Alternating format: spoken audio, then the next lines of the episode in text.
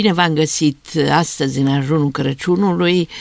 Vom vorbi despre curcan și despre iarnă, dar mai întâi despre iarnă. Din văzduh, cumplita iarnă cere norii de zăpadă, lungi troiene călătoare adunate în cer grămadă, fulgi zbor, plutesc în aer, ca un roi de fluturi albi, răspândind fior de gheață pe ai țării umeri albi. Alexandrii, Iarna, fragment. Dragi ascultători, aceasta era prima poezie de iarnă pe care o învățam în clasa întâia. Iată că nici până acum nu am uitat-o. Mâine este Crăciunul. Sărbătorim nașterea unui prunc vegheat într-o iesle de câteva animale. A pruncului Isus, cel ce a dus creștinismul pe pământ. La acest timp al anului, undeva, peste munții Carpați, ninge ca în Alexandrii. Pe la ferestre cântă colindătorii, unii dimineața în ajun, unii seara.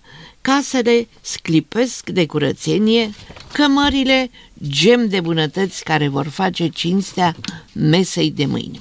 E prea târziu să vă dau eu rețete pentru Crăciun, totul este pregătit deja. Dar dacă Crăciunul este al purcelului, sau nu, anul nou este al curcanului. Curcanul este o pasăre mare, frumoasă și furioasă. Porcul nu ți în cap, dar de curcan trebuie să te ferești când îi se înroșesc mărgelele, de obicei albastre. Când eram copii, obișnuiam să-l provocăm pe dumnealui, strigându-i și bătându-i din pumni. Să curcane, n-ai mărgele mai frumoase cale mele. Și el se înfoia ca un păun, mărgelele deveneau roșii, striga și el glu glu glu glu glu și dacă erai mai mic și mai slab de înger, te alerga prin curte furios nevoie mare.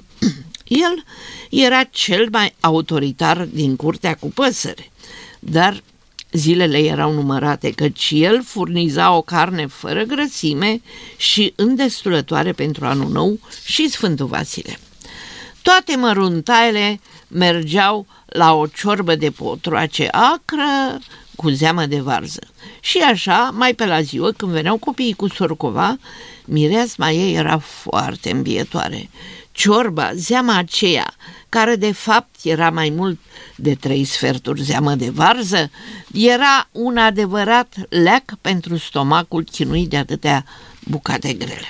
Simplu, se fierb gâturi, pipote, inimi, aripi, labe, chiar capul, se ia spuma, se pun două, trei linguri de orez, doi, trei morcovi, un păstârnac, un pătrunjel, un pic de țelină, separat se fierbe zeama de varză cât de multă, că asta îi dă tărie, și se varsă în oala cea mare.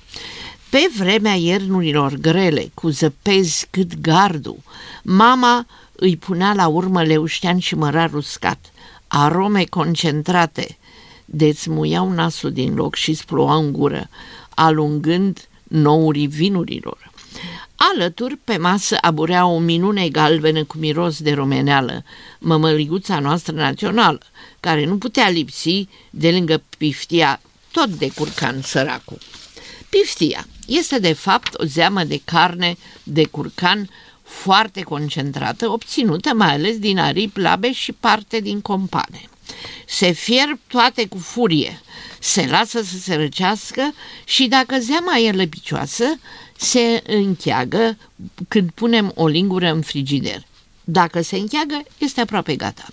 Punem sare, usturoi bine pisat și strecurăm printr-o sită fină. Alături avem un platou mai adânc în care punem carne aleasă. Deasupra turnăm zeama pe care o gustăm în prealabil să fie apetisantă. Dăm la frigider și servim a doua zi cu hrean ras și o măliguță caldă. Acest aspic, căci asta este piftia, îl numeam în copilărie tremurici și era deliciu celor mici. Acum, friptura de curcan. cumpărăm unul care să nu fie foarte mare ca să încapă în cuptor, nu? Dacă e cazul, îl decongelăm, apoi îl ștergem bine și pe dinăuntru și pe din afară. Îl ungem cu grăsimea lui și pe dinăuntru și pe din afară.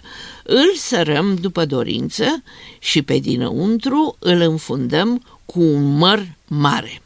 Îi învelim pieptul cu o foaie de slănină subțire ca să nu se ardă și îl așezăm pe un grătar deasupra unei tăvi cu apă și îl dăm la cuptor unde să stea până e gata, stropindu-l din când în când cu un topit, cu o pană chiar din coada lui, uite așa în ciudă, dacă avem. Semnul că e gata îl avem atunci când, dacă tragem nițel de pulpă, nu se mai verde carnea crudă. Se scoate atunci slănina ca să se rumenească peste tot. Garnitură, varză acră, călită tot cu untură de pasăre, de obicei de la gușa curcanului, sau alte legume călite în unt și smălțuite cu verdețuri. De băut, șpriț roșu. Ca desert, o plăcintă caldă cu brânză dulce și stafide parfumată cu vanilie și coajă de la mâie și îndesate cu răvașe hazli pentru fiecare. E bine să fie și un cozonac cu nucă la casa omului. Iar șprițul merge în continuare până la cafea. Acestea fiind zise, dragii mei, să ne auzim tocmai în anul 2020, adică la anul. Vă urez la mulți ani cu sănătate, să vedea Domnul tot ce doriți, zile senine și fericite, la mulți ani să trăiți.